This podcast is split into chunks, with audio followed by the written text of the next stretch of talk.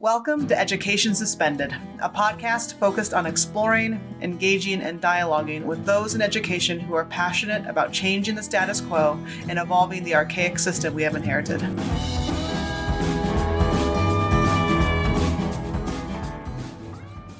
Education Suspended is a production of Intricate Roots Educational Consulting Services.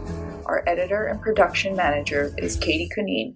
Our producer is Jamie Higa, and our music is provided by Poets Row.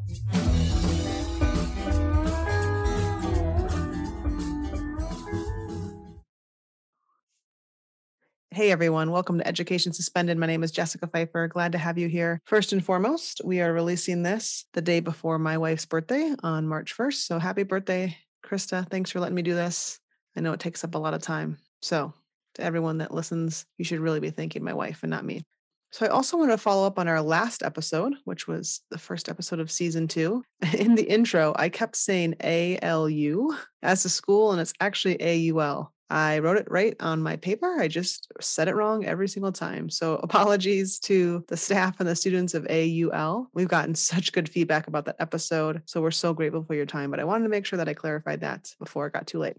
Today, Steve and I sit down with Dr. Stuart Ablon, we are extremely grateful for his time. He's so busy right now, especially with what he focuses on. He's the founder and director of Think Kids in the Department of Psychiatry at Massachusetts General Hospital. He's written a couple really awesome books. One of my favorite is Changeable. He's also written Treating Explosive Kids, the Collaborative Problem Solving Approach, and the School Discipline Fix. Steve and I have actually both heard Dr. Ablon as a keynote presenter at several conferences, and he's so good. He teaches educators, parents, clinicians, any leader really out there kind of a different approach to understanding and addressing challenging behaviors, which is really what we're seeing right now in schools. That was the premise of our whole episode. What are our options? It seems as though we are falling back into a compliance based lens, which, you know, while we understand the science behind why we're vulnerable to do that, we really wanted to just hit pause and figure out what are the other options that we have. So we explore why is empathy so important? And Dr. Ablon, I appreciate, really just highlights that, you know, there's this normal trajectory of developmental progress that we're used to seeing in kids. And we haven't kept pace with that since COVID has hit. And so we're really seeing this large gap between the skills the students have when they show up to the classroom versus the expectations that are there. And so, how do we balance the skills that they have with the expectations that we set before them? Thank you so much for joining us. We hope you enjoy this episode. Sit back and enjoy Education Suspended with Dr. Stuart Ablon. Hello. Hi there. How are you? Good. How are you? I'm doing fine, thank you. You look ready to teach a class. Dr. Ablon, we're so excited to have you here. I have heard you speak several times, so I love what you bring to the field of education. Our premise today is to have a conversation about our system in regards to consequences. I think Steve and I are both getting a lot of feedback of it feels like we're moving towards a lot of compliance. If you wouldn't mind kind of just starting off introducing yourself, saying hi to everybody, what you do, how you got there, and then connecting it to your own story of education if you feel so inclined. Sounds great. Well, thank you very much uh, to both of you for having me. Pleasure to be here. Uh, so, I'm uh, Stuart Ablon. I'm a clinical psychologist, and I'm proud to direct a program we call Think Kids, which is in the Department of Psychiatry at Massachusetts General Hospital here in Boston. But we do work all over the world at this point. We teach a particular approach to understanding behavioral challenges and helping people with behavioral challenges. It's a pretty big departure. I'm sure we'll talk about this some from how people typically understand challenging behavior and, and what it leads to. We do a lot of work in schools, but we work in all kinds of different settings uh, across the world, really. And you, you had asked, uh, you know, how I got into this work. Actually, both of my parents are mental health professionals. So oh. uh, there was no shortage of interest in my family in what makes people tick, people's thinking, feelings, behavior. And I like to think I'm one of the rare offspring of two mental health professionals that so far has turned out halfway okay. It's usually you know that's a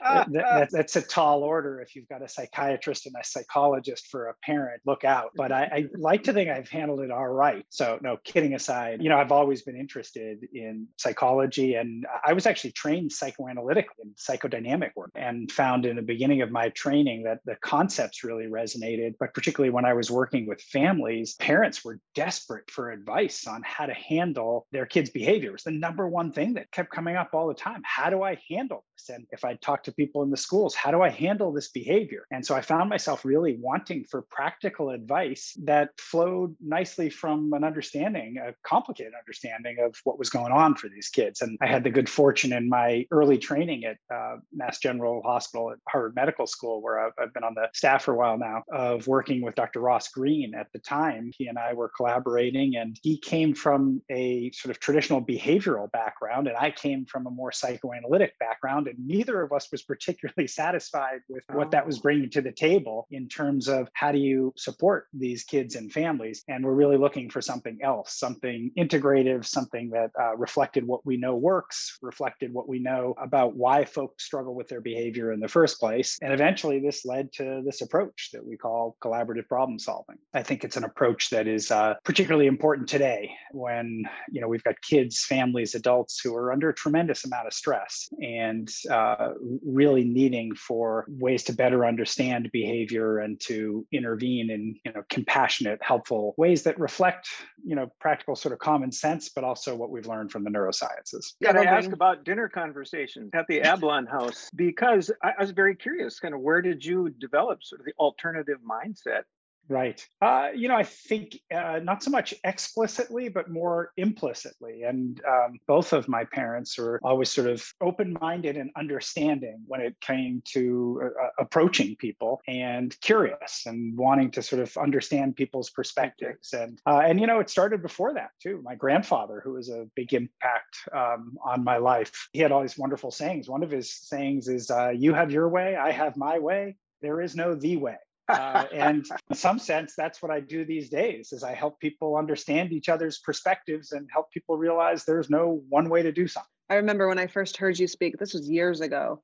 it always reminds me of you. Speaking of sayings, you said our kids will do well if they can. You're kind of known for that statement, and it, I think it rings true. And that's coming up for us a lot of. I love this this notion of being curious. Where's the behavior coming from? And it just feels like right now, it's almost like the system or the teachers or all those of us that are caring for these students, like our bandwidth to be curious. Yes, is greatly limited. Right. Yeah, yeah. and so we're seeing the negative ramifications of, that. You know, I think the bottom line is, I mean, you're referencing sort of the the foundational philosophy behind our work, which is kids do well if they can. And it's simply meant to suggest if a kid could do well, they would do well. I mean, I've yet to meet a kid who prefers doing poorly. I think all kids want to do well. And if they're not doing well, we do want to be curious about what's getting their way so we can help. The problem is that the more frustrating somebody's behavior is, the harder it is to maintain that mindset. So if you've got kids who are really stressed, having a hard time managing their behavior, their dysregulation is contagious. So it's upping the ante for the adults around them. And the adults are stressed themselves. I mean, what our educators have had to contend with over the last couple of years, you know, is, is really rather severe. So as you say, their bandwidth is reduced. And when your bandwidth's reduced, you have a hard time controlling your own impulses, regulating your own emotions, and staying curious. And instead, what do you do? You fall back on reflexive ideas and you also, to be honest, you also sort of reach for more power to try to regain some control. And I think that's a lot of what we're seeing out there these days. Can you go a little bit more into that? Because I 100% agree. And Steve, I saw you kind of nodding your head over there as well. We, as the adults, and I say we because even though we're talking about this right now, I can think of an instant two weeks ago that I was with a student and I felt my own self totally becoming dysregulated. And so here I was, like, I felt myself reaching for control what is it about that? Why do we have that tendency to do that? And how does it make us feel better in that moment? Yeah, well, you know, I think being faced with challenging behavior, it's frustrating, period, but it often also makes us feel disrespected. It makes us at times feel unsafe and it makes us feel ineffective. So if you're a teacher and a kid or multiple kids, your classroom's feeling out of control, you're not feeling particularly successful. And, you know, again, you might be also feeling disrespected, unsafe, etc. And that angers us. And we start responding not from the smart part of our brain. Not from the part of our brain that has learned all about trauma sensitive principles and teaching and things like that. You know, we're responding much deeper down in the brain. And if we're being honest, we're pissed and we want control back. And when we're pissed and when we want control back, we grab for power. And what does power look like? When there is a power differential, and there is a power differential between adults and kids, educators and students, we reach for that power and we use things like consequences, punitive interventions to try to regain some control. Now, that's ironic, of course, because the most ugly incidents that happen in our schools are typically when somebody responds to dysregulation by reaching for power, which just sort of ups the ante. As a teacher myself, and I, I taught a lot of years in, in, middle school, people will say, when my room is going to hell, it's falling apart. And people say, I don't have time to negotiate or carry on a certain type of conversation or other things I know that are a really important part of your work you know, I, sometimes I say, well, compliance isn't great, but it might be better than chaos. What, what do we say in those situations where people are just feeling helpless right now? One of the things that I teach folks is that you know this whole thing rests on regulation. It rests on regulating the kids. And you know a good friend and colleague of mine who you both know well dr bruce perry he uh, says all the time that a dysregulated adult can't regulate a dysregulated kid right? So it starts with regulating the adult. And you know i've spent a lot of time working with dysregulated kids and trying to learn what regulates them. And it turns out what regulates kids is the same thing that regulates adults. And one of the most important things is empathy empathy is one of the most potent, powerful regulators we have, one of the best ways to regulate another human. I mean, being listened to, feeling understood is incredibly common, incredibly regulated. So when I'm working with adults who understandably feel dysregulated, the first thing I want to do is help regulate them. And I run right for empathy, trying to understand what they're going through, their predicaments, before trying to give them any advice, for instance. So, you know, when I get called in to work with a school team, the last thing I do is come in with sort of uh, a whole bunch of ideas about you should do this and you should do this and you should do this. No, the first thing I try to do is listen, tell me what's going on, help me understand ask a lot of questions and be curious to try to figure out what's going on together with them. And that being heard and listened to is regulating. That's the first step. Just seems to lead so well into what I would like to hear repeated by Stuart. I've heard it myself, but I think it's so important is the types of conversations you talk about. Sure. So, you know, I think what you're referring to is we spend a lot of time trying to help people figure out the best ways to collaborate with others. And it's often, yes, adults collaborating with kids, but you're absolutely right. It's adults collaborating with adults. I often say the most important collaborative problem solving that goes on in a school building is often with no kid around. It's the yeah. adults collaborating with one another. And the heart of our approach, what we call collaborative problem solving, is a structured process to problem solving that, no surprise, is why you thought of it, starts with empathy. It's the first ingredient is empathy. And it's interesting because when you, you describe that to people, people usually say, oh, okay, I got it. I know what that looks like. But oftentimes people don't because they think empathy is sort of sympathy or, you know, saying something like, hey, I'm really sorry to hear that, or that must be really frustrating, which that's what I, I call drive-by empathy. Just dropping a little, hey, I'm sorry to hear that. That's not the kind of empathy that, that is regulating. As I mentioned before, being listened to is regulating. So the first thing we teach people and the first ingredient, the empathy ingredient, is to listen really hard. And that's easier said than done. So we like to sort of give people, you know, scripts for how to do that, how to start the conversation, what we call sort of the tools you use to try to drill down and understand somebody else's perspective and point of view. And we teach people how to do that and say to them, don't do anything else until you feel like you sufficiently understand the other person's concern or perspective or point of view about whatever problem you're trying to solve. That's what empathy looks like. But it's a complicated process of being a detective, asking a bunch of questions, using educated guessing if need be, reflecting back what you hear from somebody, which is again incredibly regulated, and reassuring them that you really want to understand. You know, when I when I have these conversations, some of the sort of things that come out of my mouth are a lot are things like, "Hey, I just want to understand." Or you're not in trouble. I know there's got to be a good reason that, you know, sort of fill in the blank with whatever going on. And I'm just curious. I just want to understand what those things are. In the words of Ted Lasso, be curious, not judgmental.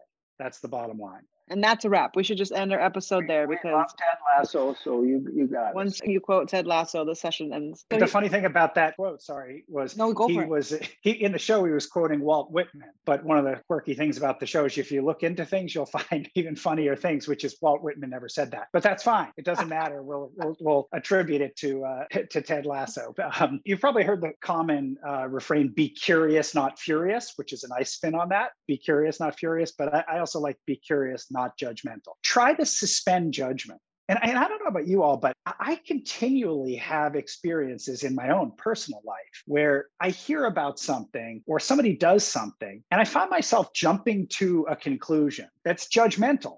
And I oftentimes say to myself, okay, well, uh, let me stop and let me not, you know, uh, react yet because who knows what's going on. And lo and behold, sure enough, I understand that something else was going on for that person that completely explains why they were acting that way. And I'm so glad I didn't react immediately because I would have come off as a jerk because I was being judgmental and didn't have all the information.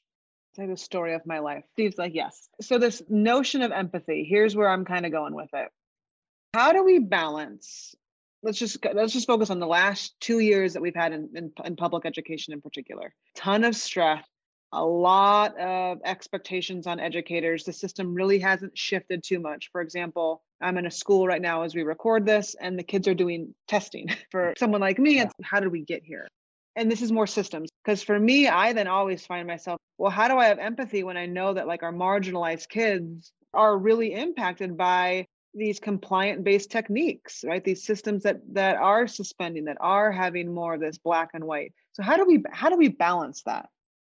Yeah look i mean I, I, think we better learn from these last couple of years. You know this has been a massive educational experiment that we didn't want. It wasn't invited but it happened and we should be learning a lot you know we've known some of these things. I mean you talk about these marginalized students the most marginalized students have been you know suffering from that so-called school to prison pipeline that's existed for the longest time. It's just now there's an even brighter light shining on it because honestly in the last couple of years kids haven't they have not made the developmental progress at school that they had pre-pandemic they just haven't we need to you know be clear about that so as the years march ahead and expectations continue to rise kids development have not kept pace with those expectations. And that's where challenging behavior happens. It's in that gap between the expectations that keep going up and the skills the development that hasn't kept pace. Now, that's for all kids, honestly, these days. And it's why you're seeing so much challenging behavior in schools. Kids who were pre- previously looked pretty good and didn't behave poorly are really struggling now.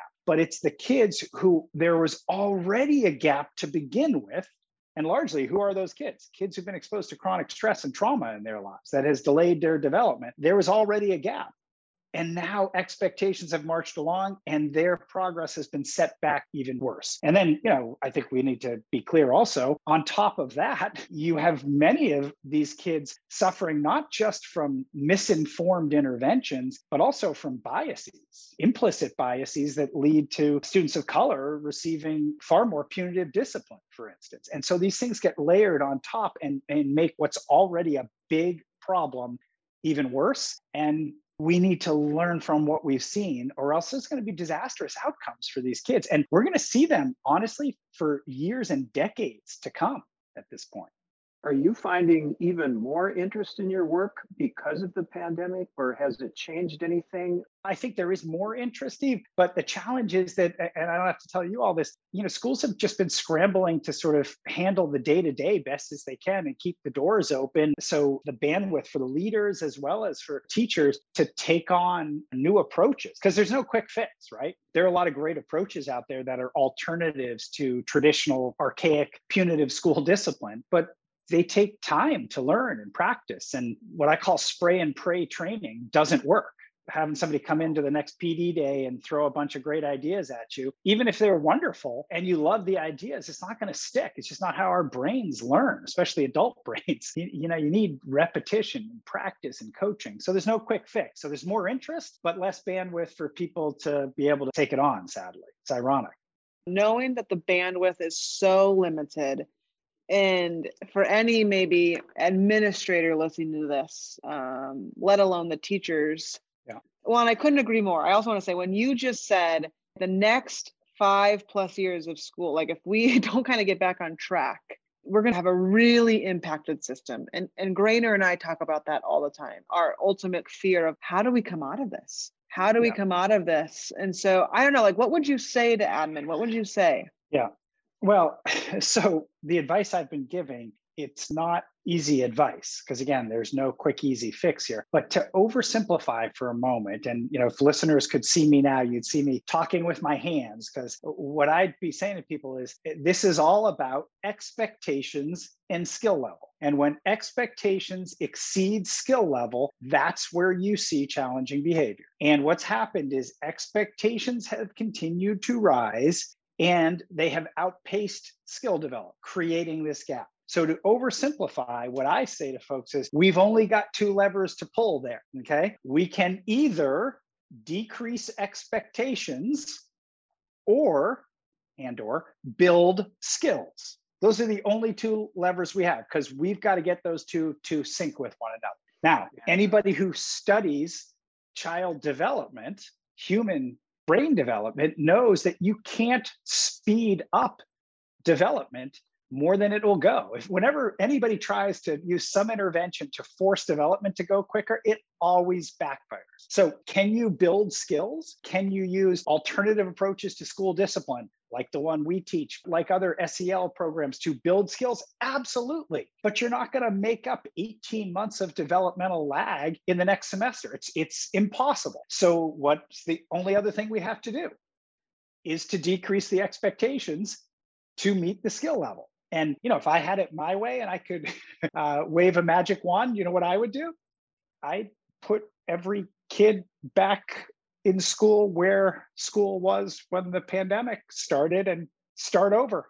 I'd have a do over because I don't think developmental progress has been made. And we need more time and opportunity to make that developmental progress. And we can't just keep ignoring the reality and march on. Now, when I say that, I just want to be very clear how unbelievably unrealistic that is. So it's not going to happen anytime soon. But what that means is that administrators can, within what's possible, make sure that there's permission for their educators to have expectations meet kids where they're at as opposed to where we wish they would have been by now. Absolutely. Essentially, what you're saying is have developmentally relevant expectations. That's Correct. exactly what you're saying. And sometimes that can be heard when you say, well, lower the expectations, that kind of has like a negative connotation.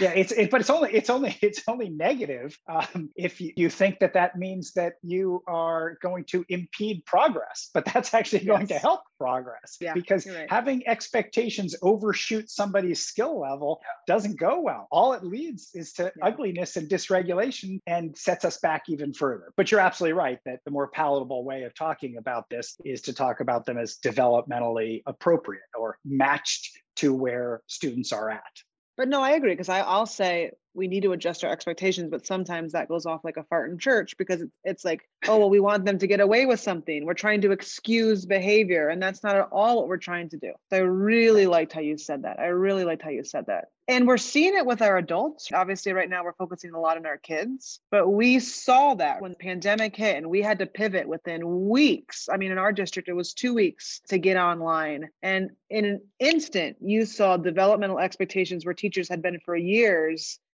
not match what they were being asked to yeah. do. And look, I mean, it's been during this massive period of experimentation. I mean, that's the other thing. You know, we yeah. remote school. Who would have ever thought of that? Right? And yeah, that's another thing we need to learn from, right? There, there's some real yeah. lessons to be learned there in terms of things that can be helpful and things that cannot be helpful. I worry that we're so overwhelmed, we're just going to go back to sort of what we where we were before. And I want to be clear, you know, we talked about this philosophy of kids do well if they can, students do well if they can. Let's be clear that applies to us adults too okay? Yeah. so yeah. teacher teachers do well if they can. Principals do well if they can. Superintendents do well if they can. Everybody's trying their best they can to handle what's being thrown at them with the skills they have to handle it. It's not for lack of effort. My goodness the effort that's gone on the last few years has been just uh, enormous. Everybody's doing the best they can. Really challenging times I always tell Krista, my wife, when we're going into IKEA, I'm going to do the best that I can. So that's what's coming up for me right now. I'm going to make her listen to this episode. Like, this is how I feel in IKEA. Okay. You know, kid, kidding aside, I think a lot of this also goes back to something that existed long before the pandemic, which is we've always misunderstood challenging behavior. We thought that when people behave poorly, that they're doing so on purpose, that this is under their control and they're being manipulative in some way or just not trying hard enough. You know, with kids in schools, we develop elaborate plans based on the notion that kids are trying to get or get out of stuff with their behavior. And that just doesn't reflect a half a century of research and what it's shown us because behavior is determined by skill, not will. Okay. And we need to constantly remember that. And now more than ever, we need to remember that. Behavior is determined by skill, not will, which of course means that interventions aimed at trying to motivate, increase will, are actually not going to be effective because they're barking up the wrong clinical tree, if you will that's the saying of his in the collaborative problem solving community that I steal all the time. And I say to not just teachers, but parents, are they learning anything? I think that's yeah. the key the key motivation here is are we learning anything? That has been really a, a, productive thought for me to carry and to share. Yeah, well, it's a helpful reminder to people. I mean, it's and it encourages empathy because it helps people realize that uh, it's this is not about a lack of effort on anybody's part. This is about skill, not will, and it's about what skills we're able to bring to bear in the moment because you know you can have great skills necessary to handle things but if you're too dysregulated in the moment those skills are nowhere to be found I want to go down that rabbit hole that you were saying a little bit before about. I mean, essentially, sometimes we like throw the kitchen sink at these problems, trying to, to to shift the behavior, but we're missing the boat. It goes back to they don't have the skill, and I feel as though sometimes with some of the most challenging behaviors that we get, we only think of extrinsic rewards extrinsic extrinsic. If i give them a dollar if i give them a point if i move their clip if i move their level and anyone that's met me knows that i just have an allergic reaction to the extrinsic because i'm like we're, we're not doing it right. But can you go into that? Uh, sure. what yeah. what does the research say about why extrinsic rewards are not always the way to go? Well, first of all, very basic. you know, if this is about skill, not will, focusing on will is not going to be particularly effective. If that's not what's getting in somebody's way, working on that is not going to be particularly effective. But the other thing, you know, I like to remind people of is it's actually not just that they're not effective, it's the side effects they cause. I mean, it would, it, I, I actually wouldn't worry as much if they just didn't work, but they actually often make things worse, and particularly for the most at risk kids. And what I mean by making things worse is, uh, you know, again, tons of research, literally thousands of studies that has shown beyond the shadow shadow of a doubt that the more you use tangible reinforcer to try to motivate somebody to do something, the more it actually eats away at that person's internal or intrinsic drive to achieve the goal. So it's sort of ironic because, you know, in education as a teacher, uh, you know, the thing you're trying to foster the most is a kid's intrinsic drive to learn. Right. But the more we rely on extrinsic tangible reinforcers, we actually eat away at that intrinsic drive. And the other side effect that we cause, though, is when you use a lot of extrinsic reinforcers, you're sending a kid the not so subtle message that you don't think they're trying hard enough. Or, or else why would you know these smart adults be trying to motivate you to behave better unless you know they were sure that you just weren't trying hard enough and that's a very dangerous lesson to hmm. teach a kid about themselves you know, I'll quote my grandfather again here, who uh, one of my favorite sayings of his was he used to say, if you give a dog a name, eventually they'll answer to it. If you give a dog a name, eventually they'll answer to it. And what that means with these kids is if you treat these kids like they're lazy, unmotivated, don't care, aren't trying hard enough, etc., don't be surprised when over time, guess what? They start to look like and talk like and act like kids who are lazy, unmotivated, and don't care and aren't trying because we're teaching them that about themselves.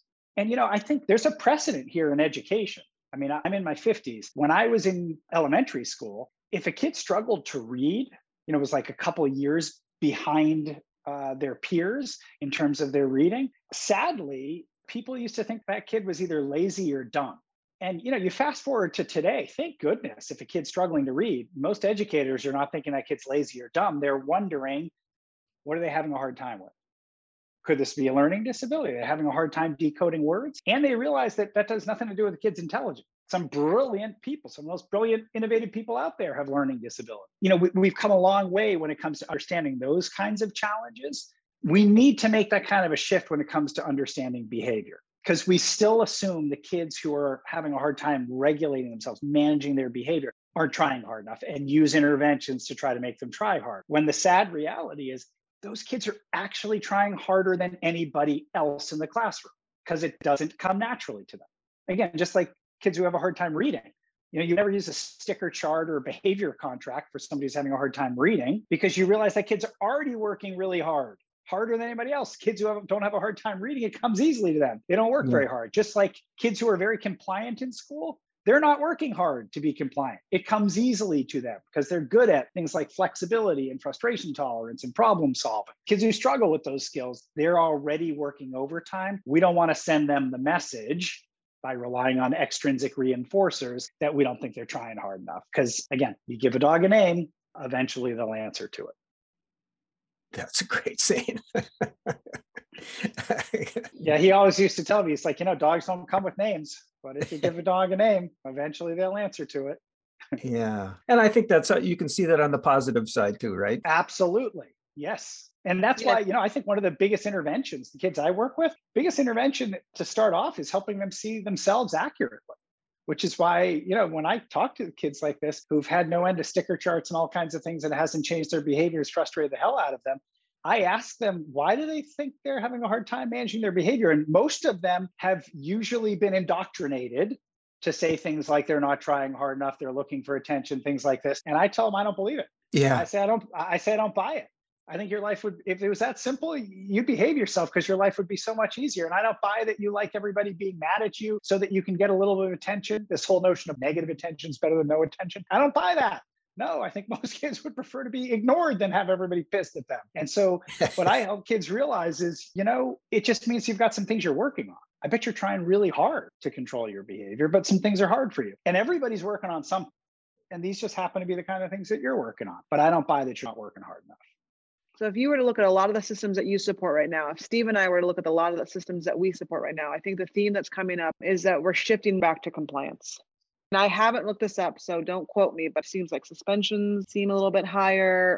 So how do we balance that we have to keep the system safe, but compliant based strategies don't work, right? What are what are right. alternatives? Well, how do we Well, the good the good news is we we know it works. You know, punitive discipline, the problem with punitive discipline, especially when you're talking about kids with trauma histories or exposed to chronic stress, is that they make matters worse. When you respond to challenging behavior with punitive discipline, it adds stress and further gets in the way of development, which escalates behavior. And this is why it's sort of a chronic cycle. But to answer your question, you know, the, the chronic stress is not going anywhere anytime soon. So there are plenty of kids who are struggling with a lot of skills and are going to be uh, exhibiting a lot of challenging behavior. But you don't have to respond with punitive discipline. And the good news is, years ago, when I started doing this work, teachers who were all ears, they'd say, well, just tell us what to do instead. And there weren't a ton of good alternatives. Now there are. And I'd sort of put them under the heading of what I would call relational forms of discipline.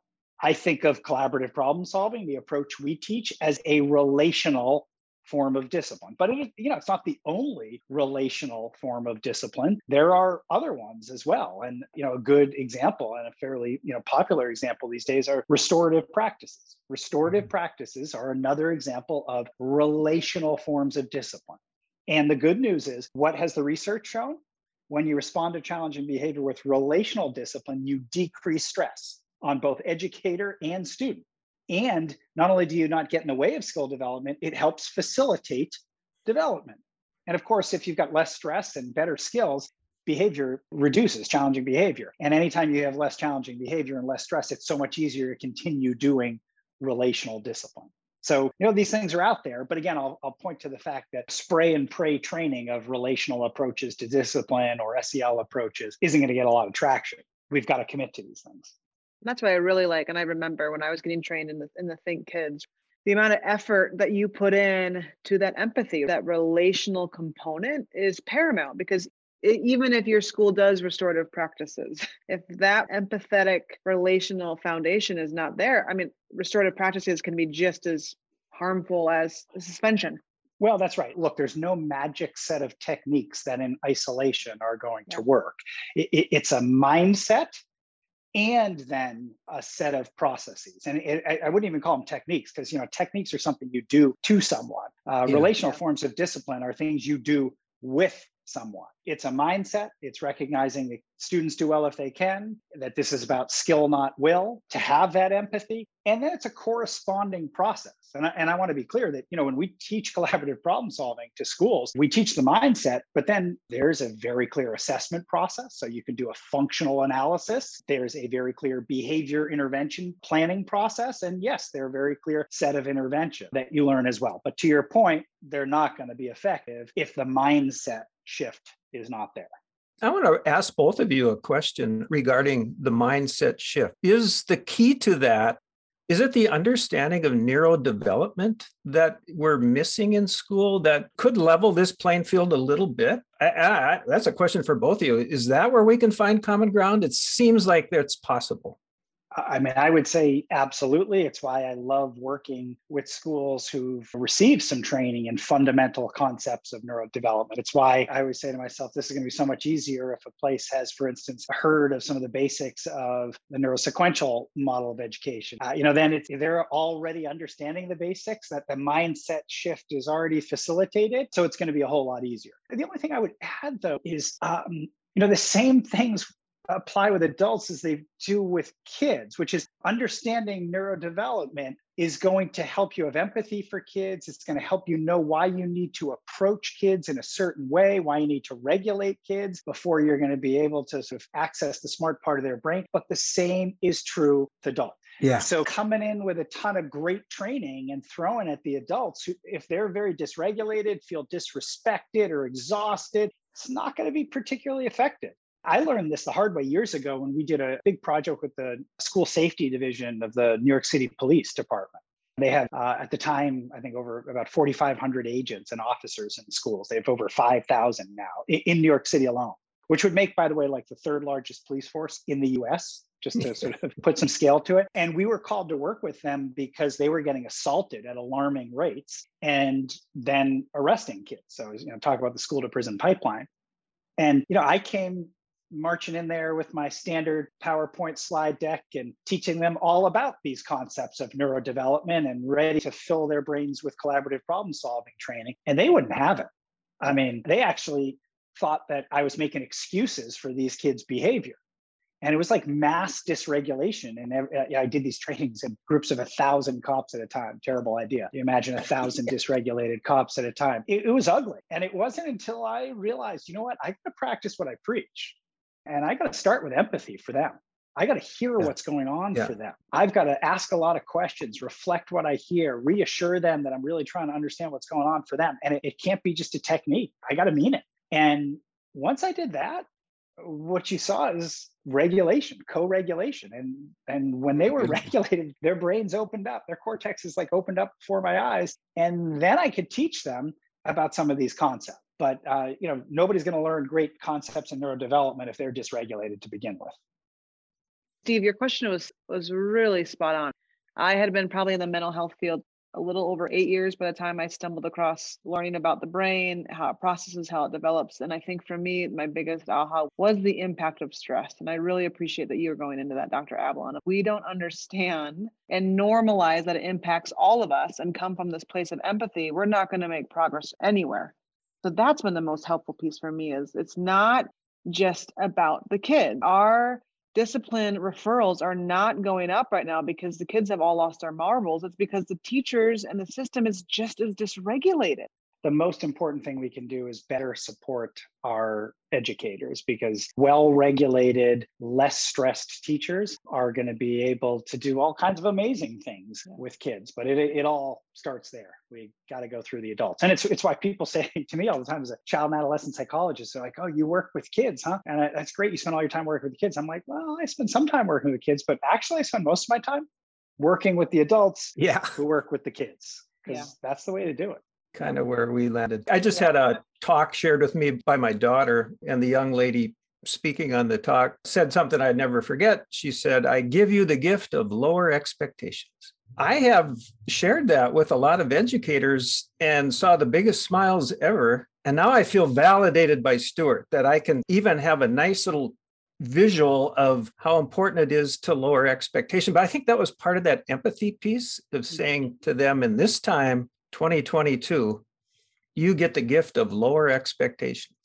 And as Jessica said, we're lowering them to match where people are at developmentally. So they're Yeah. developmentally appropriate and sensitive expectation. This resonates for teachers because teachers, they know. I mean, look, if you took a second grader who's doing wonderfully in second grade and put him in a ninth grade classroom, they're not going to do particularly well.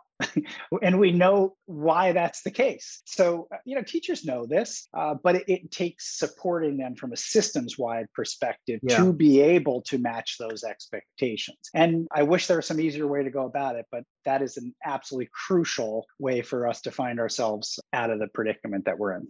just connecting those dots, reminding us in the beginning of this episode, the adults can be just as dysregulated as the kids. So one of the first things that we lose when we're stressed is the knowing. When we're calm, like, oh, I know where this behavior is coming from. so you're dysregulated. You lose your capacity to empathize, to connect with that. And that's the irony in all of this for me as well, is I have yet to meet an administrator, a teacher who has fallen back onto compliance-based discipline and that that somehow actually makes them feel better no they end up feeling worse it almost perpetuates their own dysregulation versus hitting pause and saying no this is not the answer so that was definitely coming up when i was hearing you say all that we don't feel good about it Yeah. And one other thing I want to clarify, because uh, it seems that a big theme of our conversation so far has been empathy. Yeah. I, I want to make sure to clarify that when I'm saying empathy, empathy doesn't mean you have to agree with somebody's perspective or point of view. Empathy, in fact, is not agreeing or disagreeing. Empathy is understanding. And that's what you're really trying to do when you empathize with somebody is you're just trying to understand their perspective their point of view their concern what's going on for them what's hard for them trying to understand does not mean you have to agree with them have had that shared experience you're just trying to understand and and the thing i tell people is you know it's almost magical that if you work really hard to understand somebody else's point of view it's amazing how much more open they're going to be to trying to understand your perspective or your point of view you know, sort of the age old question of how do you get somebody to listen to you? The way you do that is you listen to them um, Yeah, and yeah. listen, listen hard to them, and they'll be more likely to listen to you. So empathy is understanding. You don't have to agree. You got to work hard to understand.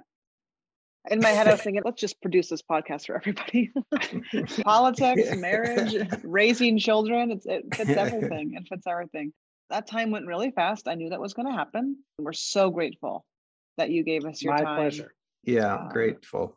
Thank you for having me. Fun to talk with you both. Fun to connect with you.